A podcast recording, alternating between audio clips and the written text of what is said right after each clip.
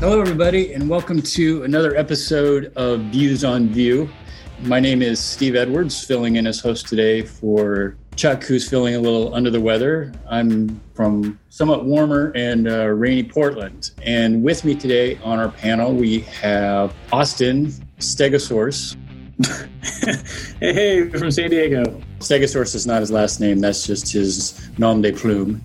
Dean Venski. Hello from Christchurch, New Zealand. Devin Duldulao. Did I say that right, Devin? Devlin? Yeah. Uh, hello from Oslo, Norway. Oslo, Norway. I bet it's definitely colder than it is here, right? It is. and our guest today is the Jared Wilcurt, not just Jared Wilcurt, the Jared Wilcurt.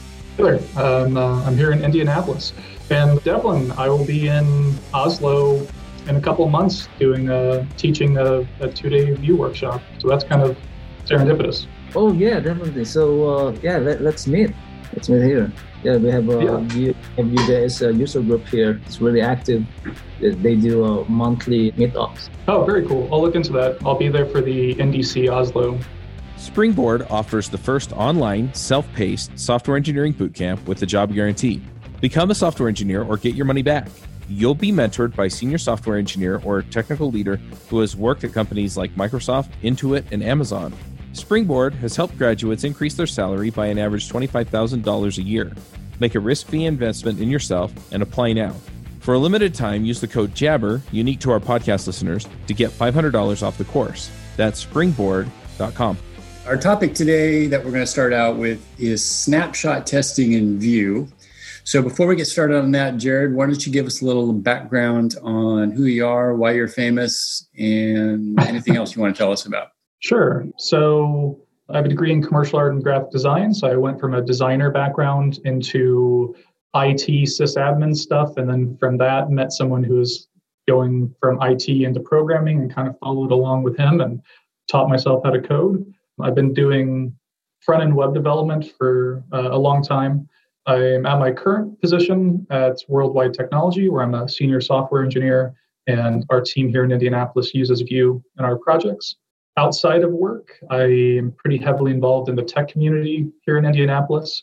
Uh, I'm given several dozen talks on many different topics. I'm a co-organizer of the Free Code Camp Indie meetup group with my friend Gwen, who's actually Gwen Faraday. She's been on the show before. And in 2017, I started the Vue.js Indie meetup group, and we've been going ever since then. I'm still an organizer of that. And we actually just had a meeting on Monday, and it went really well yeah, outside of work and the tech community, I spend a lot of time working on side projects and making a lot of open source stuff. So I've made a lot of different libraries and tools and um, full on applications that uh, we can talk about if, if, if, we get to that stuff. But in the Vue world, I've, I've created a boilerplate for making desktop apps using Vue and Vue CLI and Vue DevTools and all of that. And I've also recently published a new library for doing just snapshots with Vue, and that's something that we're we're going to dive into in a moment. So that's kind of my my quick spiel. Yeah. Okay. So let's head down that road. I know testing is something that all developers love doing and really enjoy, and I'm sure snapshot testing is is an extension of that. So why don't you tell talk a little bit about what snapshot testing is? just for those who might not be familiar with it, and then sure. your tool and how it addresses that issue. Yeah, absolutely. So the concept is like with all tests, the, the point is to have confidence in your code so you feel good when you go back and you change stuff and you know you're not going to break anything. So Jest has a particular feature called to match snapshot. And the idea behind that is maybe you have uh, a test and in it there's a variable and you want to see what does it equal. The variable equals a specific string kitten and then you can just type that in and that's fine. But what if it's not a string? What if it's like a really really big object? And if you put that in your test it's going to be half of your file. It's going to be a huge chunk of stuff that's kind of getting in your way. So they created this to match snapshot feature and it will take in what you're expecting and then it will compare it to that giant object that's stored in a different file. So that's kind of the idea to compare against something else. With Vue, you can actually do that with your components. So you can take a snapshot of your mounted component in your test and see what the DOM would actually look like at that moment. So you could see all of the divs and the H1s and all of the, the content. And that's really useful if you have logic in your template of your component. So if you have like a v-if, or maybe you have a, a class that gets toggled, and you want to make sure that in this scenario, based off of what the user would have done at this point in the test, that the DOM would look uh, the way you'd expect it to. So it actually, the first time you run a snapshot, it will just take whatever's passed in and it will save that directly to a file. And then every time after that, it will compare against it. Does that does that match up with how you guys understand snapshots? No, actually, and this is sort of interesting because you had mentioned in your autobiography that you came from from a design background. That was your initial training, if I remember correctly. Mm-hmm. so, to my mind, snapshot testing has always been. I, whenever I've thought of snapshot testing, it's always been from a UI standpoint. So, you know, if I change uh, some HTML or CSS from my front end and take a snapshot of the, you know, before and then and after and see if anything's changed from the UI standpoint. So the way you explain the snapshot testing makes sense, but at least my perception always been snapshot testing is from a a front end UI standpoint as compared to a code standpoint, comparing objects and, and DOM and data structures and so on. yeah, uh, are, you, are you thinking of like a screenshot testing? Yeah, exactly. Okay. Yeah, yeah. It's uh, same idea, but uh, different, slightly different terminology. There's a there's a type of test called visual regression testing, and that's where you take an actual screenshot of what the page looks like and do a pixel for pixel comparison. Right. Snapshot testing is a similar idea, but with just strings of text. Okay. So am I the only one that had that thought, or did everybody else understand snapshot to be code object testing? Oh, I'm I'm one of these really bad developers that is really bad at doing testing, so I didn't have too much opinion. But I just had a quick look at the your Jest serializer and what it actually outputs, and it's looks fantastic because you can really you can really like visually see it what the changes are yeah, it looks. This might sell me on testing. yeah, it's it's super convenient. It's not like the end all be all for your tests. It shouldn't be every single test, but um, here on the main project that I work on at my job, we have around 850 or so tests currently in our in our front end, and of those, about a quarter of them are using snapshots.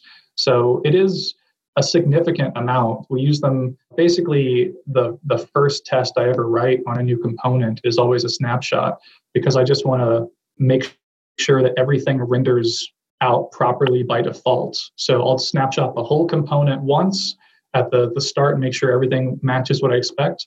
And then in the future, if I make any changes, any single change that affects the DOM, it'll automatically show me exactly on that line in the DOM what changed uh, from what the code used to be like to what it changed to now. And usually that's okay. Like I added a new div and it shows me in the diff that um, there's a new div and that doesn't match the snapshot and that's okay and I can update the snapshot. There's even a command that'll automatically update it for you.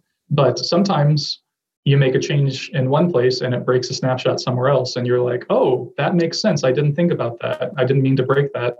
Let me refactor this and change it so that uh, it's not going to affect this other component over here or how uh, how the page is rendered in this other scenario. So yeah, it's very useful. There's some upsides and downsides to it. You do kind of have to learn it. It's a bit of a craft.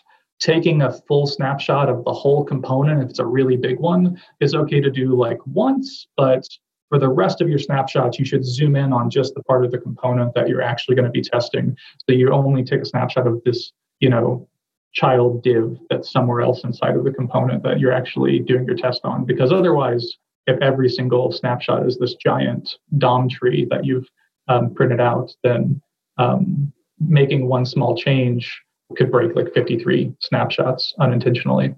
So that's that's one of the kind of caveats to it is you have to learn how to zoom in on this, the area, what part you want to zoom in on, and how to like decide that while you're writing your tests another another caveat is it can be very easy to ignore them because uh, again you just add a single div and your snapshot will break. So it's very easy to get into that mindset of well there's nothing you know i don't need to pay attention to these because every time they break it's something that i did intentionally. But you know they're there for a reason. They really can catch a lot of problems early on and let you know about that. And there's a, a command you can run with Jest where you add the dash U in the CLI and it will automatically update all your snapshots. And that means that it runs all of your tests and whatever is passed in, it'll automatically use that and replace your existing snapshot with that new thing. And um, that's very convenient, but it can also be a downfall if you're not very careful about what you're replacing because you may be overwriting something that was breaking that was actually there to help warn you about something. So that's some of the, the more dangerous aspect of going the snapshot tests. And that's one of the things people have problems with uh, around it. And there's really no great solution. It's really just more of a, of, you know, finding out how to work with them in a way that works best for you so you don't end up ignoring them or unintentionally overwriting them. I'm looking at the NPM page for this plugin, Jest Serializer Vue TJW. Really mm-hmm. got a pretty slick GIF or GIF. I'll cover both sides of that pronunciation that shows uh, the test and how it compa- what it highlights during the testing that shows the diff, the old diff and then the new diff. It looks like a a git you know comparison that I'll see you know some sort of UI. You got highlighted green and highlighted in red, and then allows you to visually see what changed. Yeah, yeah, it's uh that and that's from Jest directly. That's a screenshot of what Jest gives you. So if you if you make a change and, in that in that specific GIF, it'll actually show you that there was some text that changed from the word loading to page is loading. And that was the difference is that that line of text changed. But the, the GIF is swapping back and forth between the defaults that you would get from Vue. When Vue outputs the DOM, it's just going to give you a bunch of DOM nodes as a string. And so those are kind of oftentimes those will be all on one line where you just have an H1 and then a space and then there's a span and a space and then you've got another div and they're all just kind of on one line. It's really hard to see if you have one really long line of HTML and just a few characters changed, then the diff is very difficult to visually parse quickly and, and to read what changed on these two really long lines. And so part of what the serializer does, and maybe I should explain what serializer is first, that that in your test, when you do an X expectation where you're going to pass something in, and then you're doing the to match snapshot, there's a step in between where Jest will say, let me pass this into a plugin, and it can modify what you've passed in. And then we can compare that against the snapshot, or we can store that as the snapshot. So this is that plugin. This is at that middle le- level in between where you've passed in your components and then this gets passed into my plugin, which is the Jest Serializer Vue TJW. It really rolls off the tongue. And that will take in that DOM snapshot, that HTML, and it will format it and add in all those extra returns, the indentation, and make it nice and clean. And there's a bunch of other features that it does as well to kind of make snapshot testing a lot more convenient and easier and simpler for you. So that's the gist of what it's doing. It's taking in your components and then it's converting that over to a string of a DOM, and then it's doing a lot of string manipulation to make it easier to read and prettier. So it's kind of like linting for your snapshots, where you can uh, adjust the formatting of what it would look like in the snapshot so it's easier to read and look at like you would kind of what you would expect html to look like typically. So that's kind of what the, the tool is for. I can dive into some of the features that it comes with too. Yeah go for it. So you know, not only does it give you this much cleaner formatting, but there's also settings. So if you don't like the way I've chosen to format it, you can actually just pass in your own object with your own settings in it. And um, that's all documented in the API as to what settings you can pass in and what the defaults are. So you can modify that and tweak that. Maybe, you know, maybe you don't like two spaces for your HTML. Maybe you want four or you want tabs or something else. Or you you want to if there's a div and there's no content in it, it has an in div and you want that to be on two separate lines, all of that's possible. You have full control over that formatting wise. Some of the other features, and this is a, a really important one to me, is it will automatically remove data-v IDs. So if you have um, if you're using scoped styles in Vue, so in Vue you've got your template and your script and your style section, you can add in that scoped attribute and that scopes all your styles to your component. The way Vue actually does that is it appends a data attribute to every single element in the component, and it will be a data dash v dash and then an ID of letters and numbers, and that unique ID is specific to that component. So all of your CSS will also have that attribute selector appended to them so that they will only be applied to that component. Your styles won't leak out anywhere else. And that's super useful. It's a really clever solution. It's one of the things I originally saw with Vue and got really excited about and was like, that's a really good idea. I like how they're doing that. The downside is if you are pulling in a third party library like vCalendar or Vue Good Table, those are really good libraries that I use.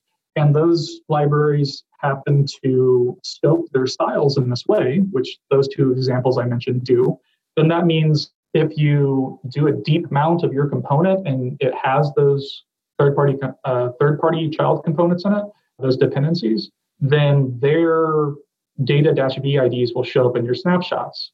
And that's not a huge deal up front because it's just it's kind of cru- it's some extra cruft you don't care about.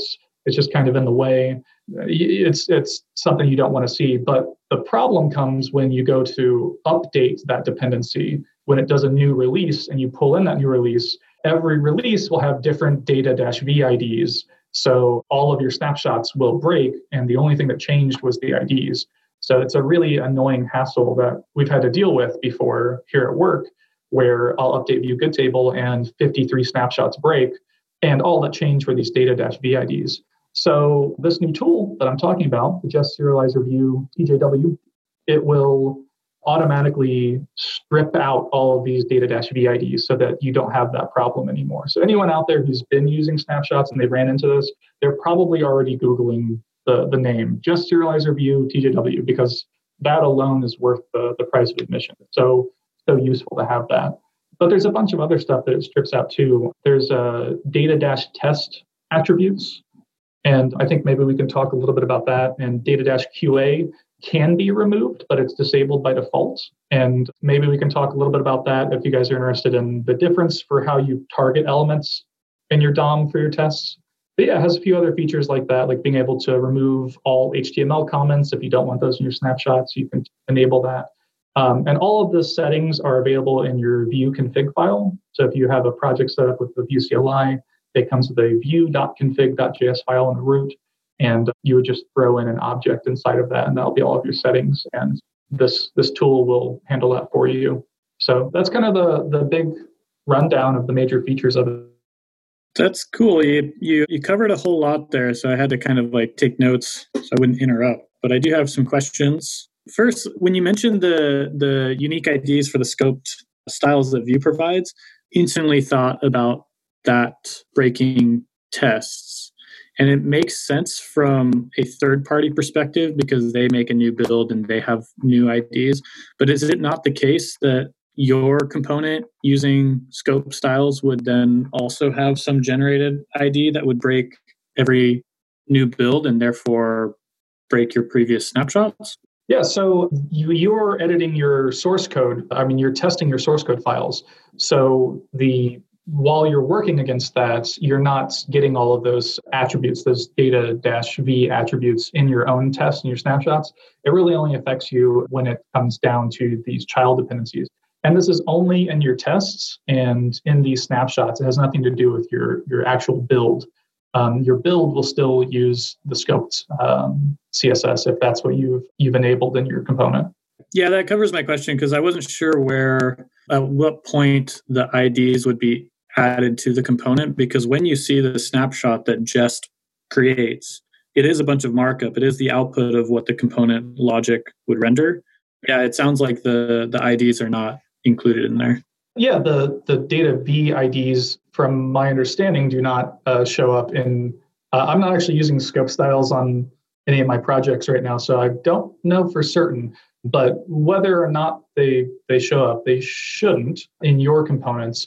But if you're pulling in a third party library that has already been compiled and it has it's already been compiled to render functions, then that would be like baked into the DOM at that point for those components. So this is just to uh, alleviate that that one specific scenario, and and that would only even happen in your test if you're doing a deep mount. If you're mounting your your component in your test, if you're doing a shallow mount, then uh, that will just mount your component and it will stub in any child component, whereas a deep mount will mount your component and all of its child components all the way down. So it does a full deep mount versus a shallow mount. So if you're doing a shallow mount, and uh, you won't run into this issue either. So it's only for this one specific case where you have a deep mounted component with a third party library that has scope styles. But that does happen and it is a, a pain. So this is meant to fix that problem. Yeah, I'm glad that you touched on the deep mount versus shallow mount because I was curious. Well, just curious. I have opinions about testing, but I'd like to hear for some from someone that uses snapshots a lot. Do you generally do a snapshot of of, of a deep mounted component or a shallow mount? It's really dependent on the test. In general, it's it's recommended to use shallow mounts as much as possible and to switch over to a deep mount when you have a reason to. As I mentioned before, we, we use a lot of snapshot tests. You know, about a quarter of our tests have them in it. And that first snapshot I always do when, I, or that first test I always write is to do a snapshot of the whole component. And for that, I'll usually do a deep mount to make sure that I just get everything in one snapshot and it's all all in place and that it's what I expect. Because sometimes you want to know that when I update this third party component library that's maintained by one guy in Iowa, that you know he didn't accidentally introduce a bug. Because sometimes i'm the first person to update to that and i will go and uh, add a add a, an issue on github and say hey i ran into this bug.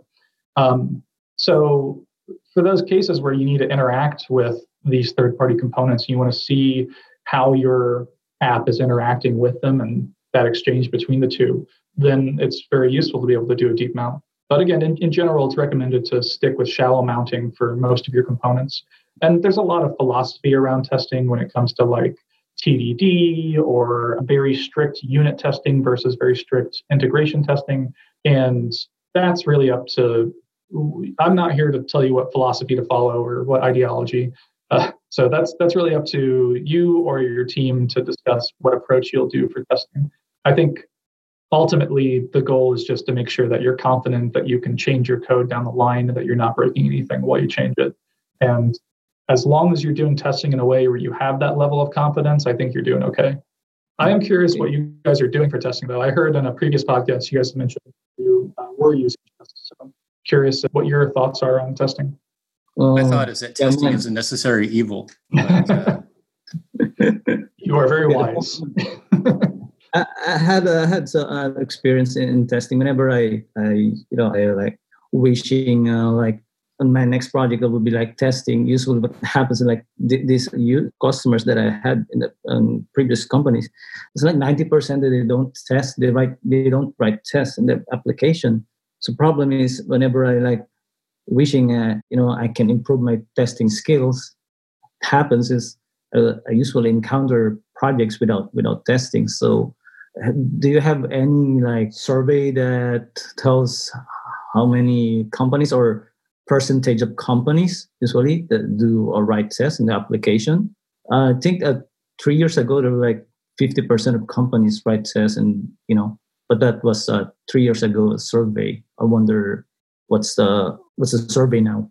Yeah I, I don't i'm not familiar with the statistics for that. Just yeah I, I don't know what what percentage it's at it would change a lot depending on the industry you're in and the type of thing you're building and also like i worked at a very large tech company, and there were definitely teams there that were doing testing, but the team I was on had zero tests. So it's also kind of a, a team by team thing uh, or project by project thing as well. So I'd be very skeptical of whatever statistics there are. And that really shouldn't even be like a determining factor. It should really just be like, is this a project that I know I'll still be working on in five years um, or will still exist in five years and someone else will be working on it? And if that's the case, it's definitely worth the time to uh, to put up with that necessary evil of testing. Yeah, yeah. The way I see it, it is usually uh, it's about the budget of the company of, of the, the client of the customer. Well, not necessarily maybe even the budget is, is just the time. You know, my previous uh, organization, we had some, uh, you know, three basically large websites that were all integrated together and tied together with with Apache Solr. And we were always talking about, yeah, we need to test, write tests, but you know, time crunches and and deadlines and releases and all that stuff end up you know just outweighing yeah. the, mm-hmm. weighing that and oh no we still can't get to the testing you know i was fortunate in where i'm at now when i came in i took over a large Vue app that was already partially written and the developer had integrated quite a number of jest tests. And so it made it easier for me because I prefer to learn by like example, you know, and seeing stuff that's already working. And so I've been able to to get a good grasp of the jest tests and how they work and and how to piece them all together and stuff. So that's been a good learning experience for me. What I've found is as I'm going along and making, you know, large changes to the uh, UI and to you know the functionality that in the components. And as the app overall that a lot of times i have to modify my test to update with my new structure. I think i've had a couple times where tests have caught something but usually when my tests fail what i found is that it's the assumptions that the tests were based on are no longer valid because underlying data structure or other functionality has changed. So i have to modify my test to to match the new reality. But but yeah it's been a good experience at least for me to to to get a real life example of how testing works and how to build those jest tests. Yeah, and and on that same topic of having to maintain those tests and having the the time and the budget to get around to doing that, that's one of the the great sage wisdoms that I, I got from my previous boss, Sean, who, you know, he was a big proponent of doing testing, and we've been doing it a lot in this project um, for the past two, two and a half years since day one. And the one of the first things he said was, you know, we are building an app. We that is, our job is to build the app. Our job is not to maintain a test suite. So, you know, write test in a way that if it's if it's something where it's going to take you a week to be able to get this test to work because it's so finicky and so difficult and so hard to set it up properly, then you know, maybe that's an edge case that we allow, and we don't need to have hundred percent test coverage. It's kind of like a siren song that pulls you towards it, and that can take a lot of time to reach that hundred percent. Now, with that said, we're somewhere around like ninety or ninety-four percent. We're still pretty good, but it's never something that we've uh, ever targeted specifically any code coverage number. But yeah, every every time you change something, it's going to break your existing tests, and you have to go back and refactor and maintain them what is your what is your approach for writing tests? Do you take the test driven development method where basically you write your tests and then or figure write your code in a way that you know it can be testable or do you tend to write your code and then come back around and and write your test for it later? The latter yeah. I understand the process for tdd and i have a few personal side projects where i i go to that above and beyond and cover every single test case and scenario but I've never actually done the full on TDD approach. And here at work, it's it's more of a process of get it to work first, and then um, make sure that you're you're building it in a in a sound way that you know is easily maintainable, and then write the test for it to make sure that nothing will break in the future. So that's kind of the process that we tend to do. We're a pretty small team, so we can handle that approach. TDD is very interesting, though. It's it's fairly alluring, but it also seems like with the where we are with testing right now and the tools that we have for it, I don't know if um, if it's even possible. Honestly, I've been doing some testing in in a Node only project, just a Node.js library that I've been working on, and it seems like only 70% of stuff around the file system can be done in testing like when you're trying to mock your file system and um, just lots of weird edge cases where libraries that handle the stuff for you conflict with each other. And I feel like we're we're finally getting a lot more people in the JavaScript world talking more about testing in the last year or so, and maybe we'll start to get more people have those frustrations and start improving things and trying to make uh, better tools around stuff. That's kind of what led me to build that Jest serializer Vue TJW library.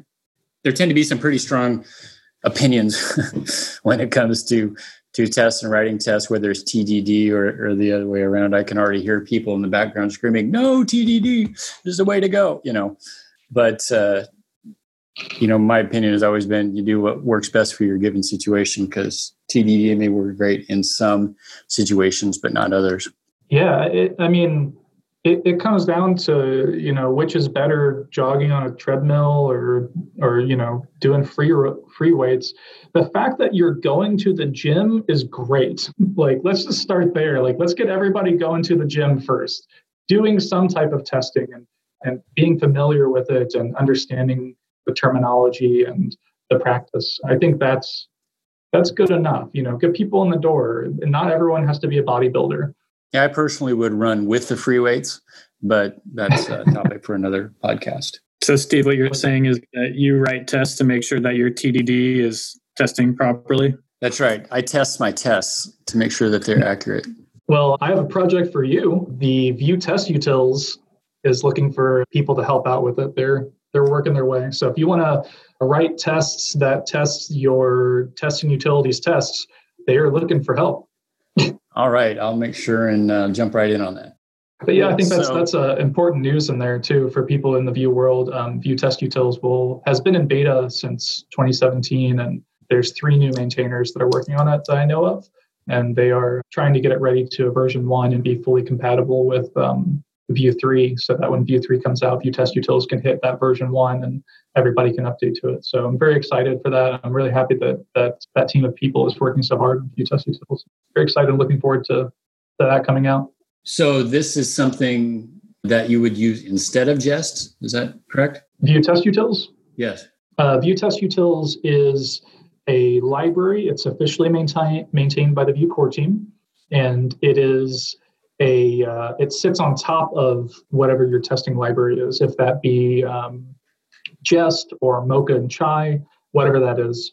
Uh, Vue Test Util sits on top of that and just gives you a lot of utilities, so you can do things like being able to shallow mount or deep mount your components and access parts of Vue and be able to more easily write uh, component level tests with Vue. So it gives you a lot of nice stubs. Like if you're using Vue Router, there's a uh, Vue Router link stub that you can throw in that it comes with. Stuff like that. It just has a lot of niceties to make your life easier when you're trying to do testing with Vue. Cool. Anything or more on the testing uh, front that we want to address? Oh yeah, uh, Jared, can you also use this uh, Vue test util- utils on like static site generator Vue.js? Like what is that again? Gridsome? Yeah. Yeah, it's you- it is Vue Test Utils is compatible with server side okay. rendered systems like Nuxt, for example. So okay. it, it, can work with those as well. Mm, good. It's nice. One of the most popular pairings for Vue on the front end is Laravel or PHP on the back end. If you're setting up and running a PHP app, then why hassle with all the backend config? Instead, count on Cloudways. Cloudways provides the solution that will have you up and running quickly. They offer exceptional performance and reliability and 24 7 support. So, your website or your web app, which is probably crucial to your business, will run in an environment designed for it. Go run it on Cloudways. If you use the code DevChat, you'll get 30% off for three months. So, Jared, the plugin that you created is is it yeah it's specifically for jest right yes. Yeah. And that's and and that's because to my knowledge there's no other testing tools out there other than jest that have this snapshot feature. Yeah i think with like uh mocha i mean there's some there's some snapshotting tools that work inside of other testing libraries but jest has jest is the only one that i know of that has it built in as well. So what I was going to ask is, you know, why Jest? I mean, I, understand why you would why this plugin that you've created is specifically for Jest because that's the one that supports it. But why does your team choose Jest over, I don't know, Mocha and Chai or Test Cafe or whatever hundred other ones are available? Yeah, Ava or or you know Karma or JUnit or whatever. Yeah, there's a million of them. The my my general feeling towards all of these different testing options is they're all very similar. They're very samey. Like the syntax will be slightly different, but basically what they're doing is the same. And a lot of them are like, well, this is the way it's done in Ruby, so I've made a JavaScript library that does it that way. This is the way it's done in Python, so I made a JavaScript library that does it that way. So it's kind of a following like a traditional stance as to how testing is done elsewhere and trying to adopt that and shift it over to JavaScript. Um, Jest is the only one that stands out to me as something that's trying to innovate and trying to change stuff and trying to push us to, towards some newer ideas when it comes to this unit testing world, like the snapshots, for example. But there's also just a lot of little things that I have a problem with with different testing tools when it just comes to a clean code standpoint.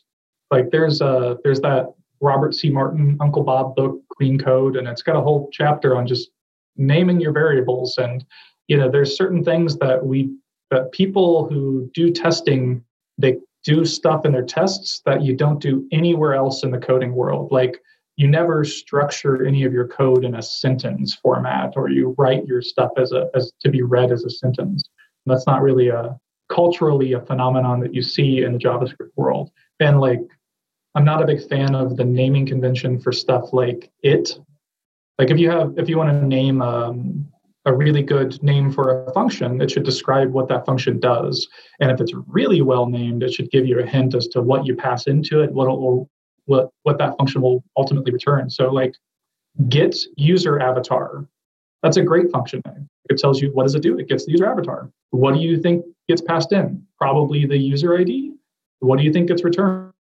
Probably a, a, a string of the URL of the of where the avatar is. Something like that. It gives you a pretty good idea from the name. But if you ask somebody, what does the function it do? IT. You know, it's it's it's stuff like that. It's also really hard to just find that to do a search for these two letter strings. It's almost as bad as a single character variable name. So there's just a lot of uh, stuff where there's this chaining of stuff of expect thing dot to dot b a dot really dot cool dot expectation dot name. That just seems you know you're when you chain stuff together um, like methods, it's usually a hierarchical structure. And there we're arbitrarily using that dot notation to form a sentence. And it just seems like it violates these principles of clean code. So I look at Jest and I see that they're, they have an alias for their test called it, but by default, all their documentation names their tests test. And they seem to at least, and all of their expectation stuff is dot to match snapshot instead of dot to dot match dot snapshot. That kind of stuff where they're those little things that bother me i feel like uh, just at least doesn't do any of those things. But ultimately like i feel like there's just so much room for the testing world to evolve and to expand and to try new things. Uh, a lot of it is just based off of tradition. And i feel like that's that's the same thing as saying why do you do it that way? Well because we've always done it that way.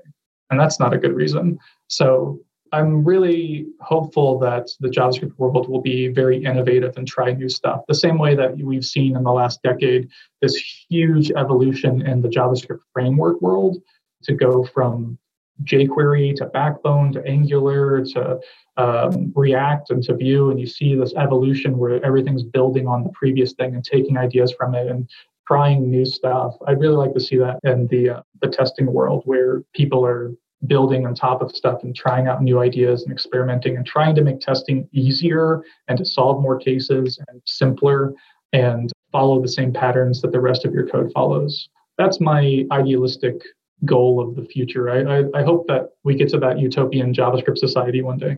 But that's why I go with Jest. It's the best option currently, but you know, I'm still hopeful for even better stuff down the line. Yeah, I'm with you on that. There's a lot of there has been some interesting innovations in the testing world regarding writing tests that you just describe a sentence or something. I'm thinking of things like cucumber or gherkin, maybe something like that. But yeah, some of these tests that other testing tools that I've seen, they're like innovating, but not quite like I still use Jest. I like it.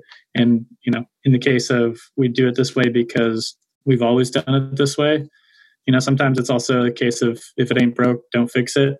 You know till till something comes out that smacks us in the face and says maybe it'd be cool if uh, something specific to your component library like vue or react and you say these are all the props that i have go and infer what sort of tests you can make on it right? Yeah yeah. If, if there was just like an automated like it just te- tests a bunch of stuff by default you don't even need to write a test it just right at the gate does stuff. So that'd be neat. But yeah, I mean, we'll get there one day. I'm I'm confident. yeah. Well, yeah, because once you have, I mean, if you take advantage of the Vue props and the typing, like the the strictly the strict typing that you can provide into Vue props, then you can, to some degree, write some tests for that, right? Like if it's a number prop, I can pass in one, negative one, zero, a thousand, and just kind of automatically write some tests to see what what it's supposed to do, right?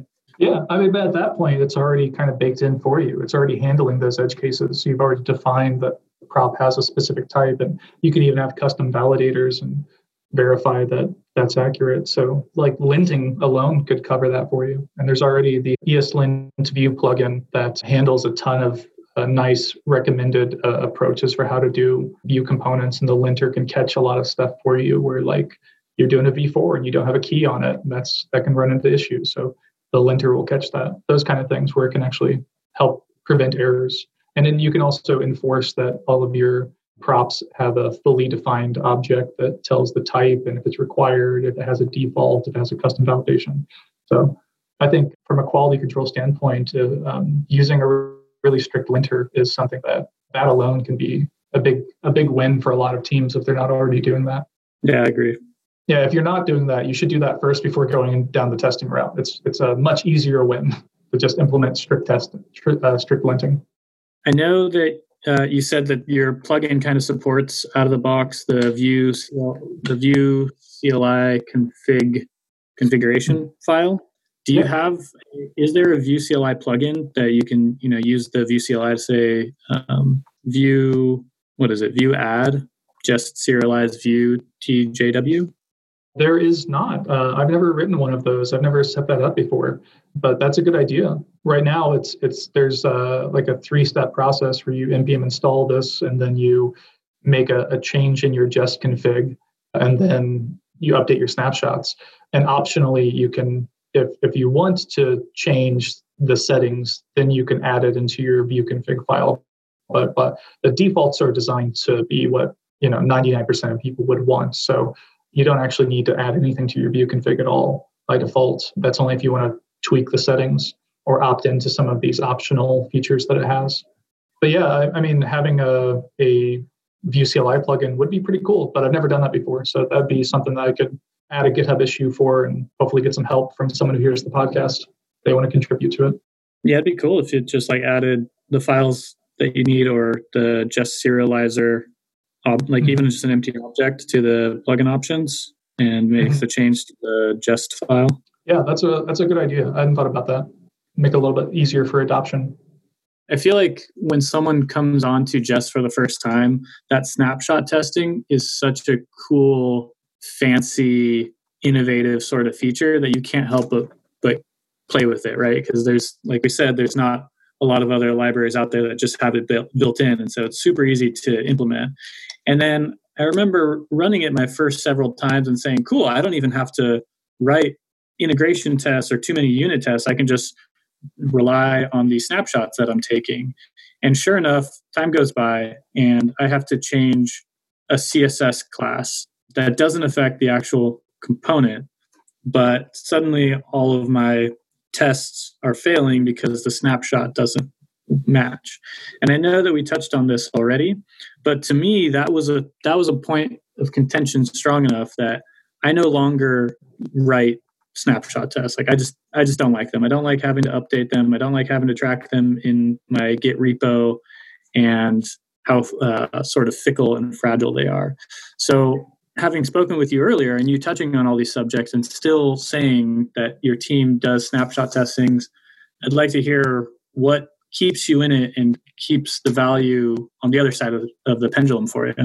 Sure. What you touched on is is the the main complaint people have for it, and I think this is really just a, a preference. Like, there's different types of people, and some people will like this, and some won't be able to stand it. It's just a, a different approach to doing tests.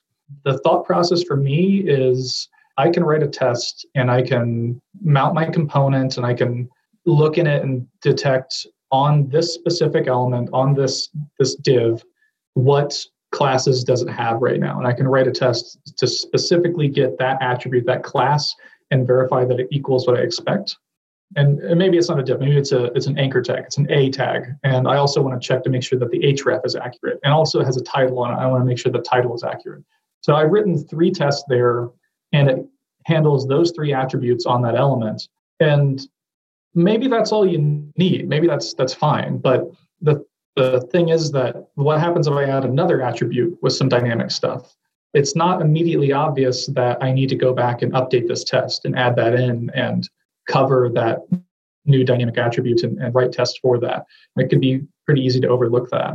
And this gets way more complicated when you have a much more complex uh, uh, series of elements where it's not just a single a tag or a single div but you have a whole you know family of, of elements that have a bunch of interactivity on them. Maybe it's like a table for example and there's every table cell has custom properties and custom components that could be inside of it. And at that point you'd be writing thousands of these one-off tests that would be very brittle it'd be hard to remember to add in new ones that kind of approach so when you have something like that, that's the perfect scenario for a snapshot where you could just snapshot whatever the, the highest level uh, DOM element is that contains everything you care about and validate that it matches what you expect. And that will catch that class and that title and that href and also any other attributes added to in the future and any other um, text node changes that occur with it or any you know anything that changes in the parent selector. So it, it it's kind of a way of replacing a thousand tests with one but it also means that you need to treat that one test as though it's a thousand so that that snapshot anytime it changes you need to very carefully look at that and make sure that the change that occurred is exactly what you meant and you know in, that scenario where you know a, class name gets rewritten and um, you rename a class across your whole code base and then all of your snapshots break because of that that's a real easy fix. You know, you can check and see that the only thing that's breaking the snapshots is that class rename, and there's a single command. It'll update all of your snapshots to include that new new scenario. It's it's the other cases where you have more complex logic in the DOM, and you have a a test set up to cover that scenario where the user has clicked on this thing and then they typed in that and they clicked on that and they clicked on this and then the DOM is in this state, and there's an error message being displayed, and the error message has a dismissal X in the corner, and it has the specific message that's supposed to show up, and not this other me- uh, error message. You know, taking a snapshot of that, you know, that's really valuable when when that's the scenario you got into, and you want to make sure that this is what the DOM will actually look like if the user did do all of those steps.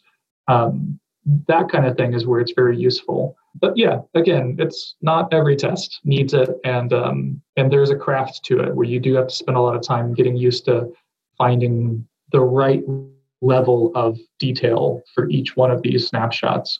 And maybe the the real issue isn't that you change a class name and it breaks all of your tests and you just fix that. Maybe the real issue is you know, why did changing this one class name break so many tests? Maybe those tests need to be zoomed in on just the area that they, they're focusing on so that if that is an annoyance, you know, dig into that. Ask yourself, why is that an annoyance? Is it because the thing that I changed is unrelated to this test? And if that's the case, then that's just, you know, kind of learning as you go as to how to do snapshots better. But again, it's a preference thing. It's not going to be for everyone. Um, I'm a, I'm a very detail oriented person, so the snapshots work really well for me, and uh, the rest of my team seems to be doing okay with them. But that is still a, still a thing where you need to be willing to treat the snapshot as more than just a, a, string of HTML. You need to look at it a little bit more deeply and and put some more trust into it. It's going to help you eventually because it will. It, eventually, something will will break in your snapshot that you didn't intend for and we'll catch that for you. And that happens to us probably once every week and a half once every two weeks uh, a snapshot will will catch something that we didn't mean for mean to uh, affect. So they are pretty useful. Yeah no that's fair. I think i think after this conversation I'll, I'll probably take a look at it again. But you said something that that did interest me which is can you if i'm te- if i'm writing a test for a component i'm using Vue test utils to do either a shallow mount or a deep mount or whatever but i mount my component can i drill down into just one little like dom node and do oh, a yeah. snapshot on that? Oh you can. Yeah absolutely yeah. And that's part of that that library that I, I was talking about earlier that i made. There's a lot of different ways to target different elements in your components. So let's kind of imagine a real simple component. You've got a component and at the root, your root level element is just a div, and inside of that, you've got a, uh, a, checkbox and a link with a class of A on it. And when you check the checkbox, the class of A is removed and it's replaced with a class of B. So you check and uncheck, you're just toggling a class of A and B. And that's our component, real simple. You can mount that component in your test and you can target specifically just that checkbox and trigger a click event on that And then you can target just the, the A tag, that link with the class of A or B on it, and you can target just that one A tag and take a snapshot of it. And there's a lot of different ways you can target those. The general best practice is to use a data attribute, data dash test equals, and then a unique token of some kind. So data dash test equals my my checkbox and data dash test equals my link. And then in your test, you can target and find the element inside of that component that has a data dash test attribute of my checkbox and then do a, a trigger that click event and target that element with the data dash test of the my link and take a snapshot of it. So you can totally do that. You can zoom in on just those areas. And that's that that approach of how you target stuff with that deep dash test. The reason why that's a best practice is because you could also target it with like a CSS class name. But as you just mentioned, those change all the time. You know, if you upgrade from Bootstrap three to four, then half your class names just got renamed. Or, you know, you, you work for a company and the company branding changed. And now we're going to be purple instead of green as a company. And the new design system came out. All of that changed. So all of our class names get updated. So if you're targeting based off of that, that makes your how you're targeting that element in your test a little bit more brittle because your CSS class names could change. And also kind of con- has this weird conflating of concerns if you're targeting um, using an HTML ID or a, or a class name on an element, because then when you go to refactor and you do want to switch out a design system or a CSS framework, maybe you're switching from one version of Bulma to another or Bootstrap or Foundation or whatever, then you have this moment where you have to ask yourself, you know, should I? I know that the CSS class isn't actually going to apply any styles anymore, but I think it might be used by a test. So I don't want to remove it just in case. And that's never a good scenario to be in where you are leaving in vestigial code um, just in case. So if you separate that out and you just have a, a, a unique a unique identifier data dash test equals and then whatever your token is, then that means that you know that that's only ever used for testing. It's not going to be targeted by your JavaScript or your logic. It's not going to be used by your styling. That that data dash test would uh, today show up in your snapshots, but the, the library I made will automatically remove that also so that it makes your snapshots a little bit cleaner. But that's how you would target stuff. Are you passing the same token across the entire app or a unique token for each different node that is getting that data attribute? It's it's up to you. It works just like a CSS selector would. Yeah. So if you did like a, a query selector for all or whatever, and you you targeted the data dash test equals kitten, and there's multiple elements in the DOM that have that, then it will find all of those. So in the Vue test utils, you have a dot find that you can use, and that will return the first version, the first element that has that. And there's a dot find all. So maybe you have a bulleted list, and every element in that list has the same data dash test attribute of list item. Then you could target that and you could do a find all with that list item and it would return every single element that has that. So you could then loop over that in your test and do some logic around something there, or you have that ability to find an individual or multiple items. But the, the token name, if you only wanted to, to work for that one checkbox, you don't want anything else to ever find it, then it would have to be a unique identifier that's not used anywhere else. You have to do some type of name spacing there.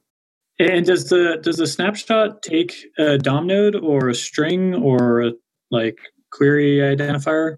So in, in Jest, you have an expect and you pass whatever you want into that. And then there's the dot to match snapshot. If you pass in a okay, string, right, it'll, right. it'll take a snapshot of the string. If You pass in the Vue test utils wrapper for your component from where you mounted your component and you store that in a little wrapper variable. Then that object gets passed in and Vue test utils will convert that to the outer HTML version and convert that object to an HTML string and then do all the string manipulation on it. Or you can pass in the string up front and it will just take that in and it'll understand the difference of if you passed in a string of HTML or if you passed in the wrapper object. Cool. Awesome.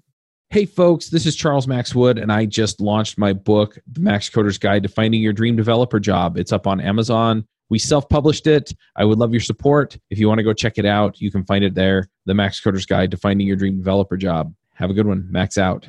So, with that, we're going to move into picks. Jared, are you familiar with Pix? Yeah. Yep. Okay. Since you're the guest, we'll go ahead and let you go first then.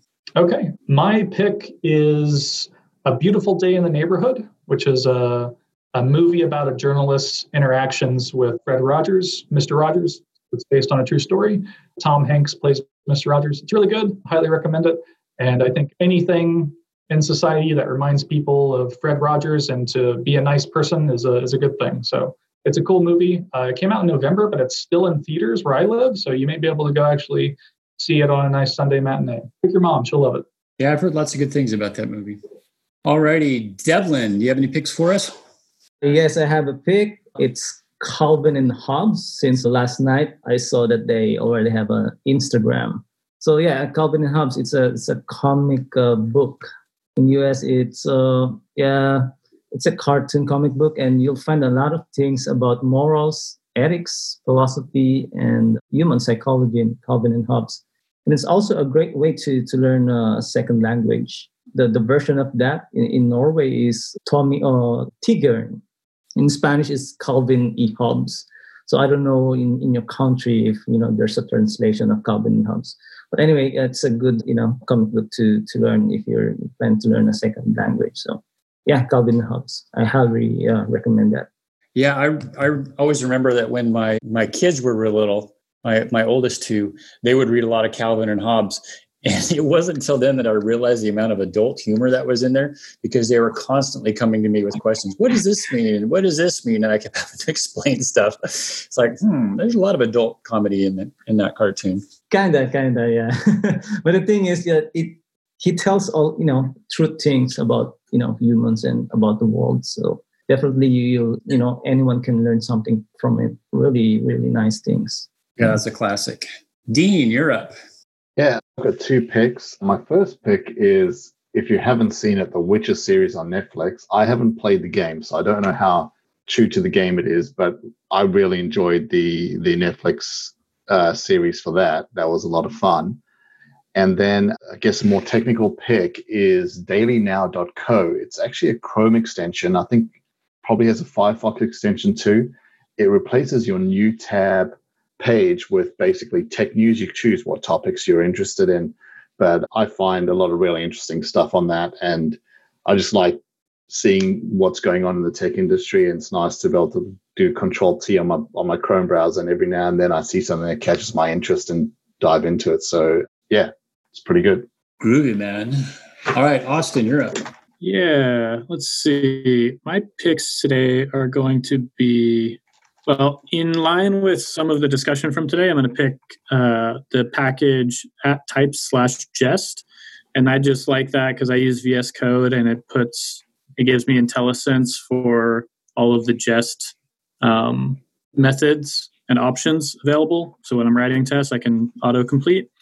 Also, the Vue ESLint plugin and their their recommended settings from the Vue team. So if you've seen the Vue style guide, and you're using VS Code and you're using ESLint, it'll give you little red squigglies or yellow squigglies when you're doing something that doesn't uh, conform to the Vue recommended settings.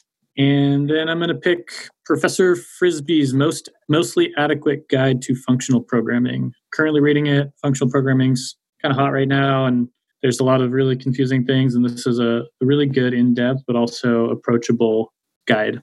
Does the book come with a free frisbee by chance? No, but it does come with a free professor. Oh, that's always good. Okay. always useful to have a professor around that you can use.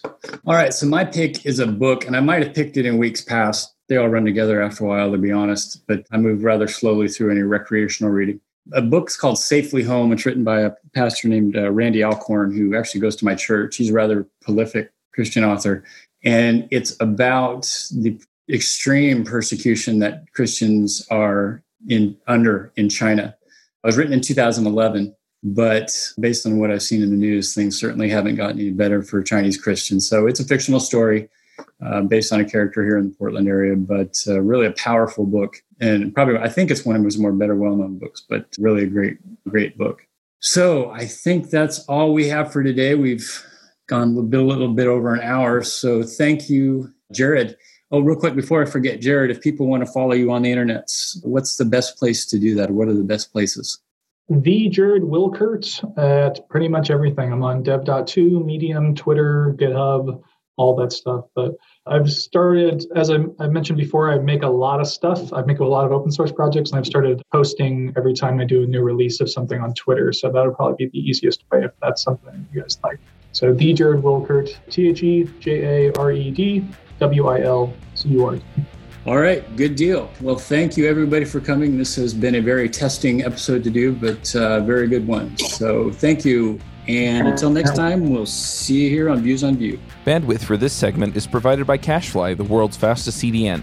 Deliver your content fast with CacheFly. Visit C A C H E F L Y dot com to learn more.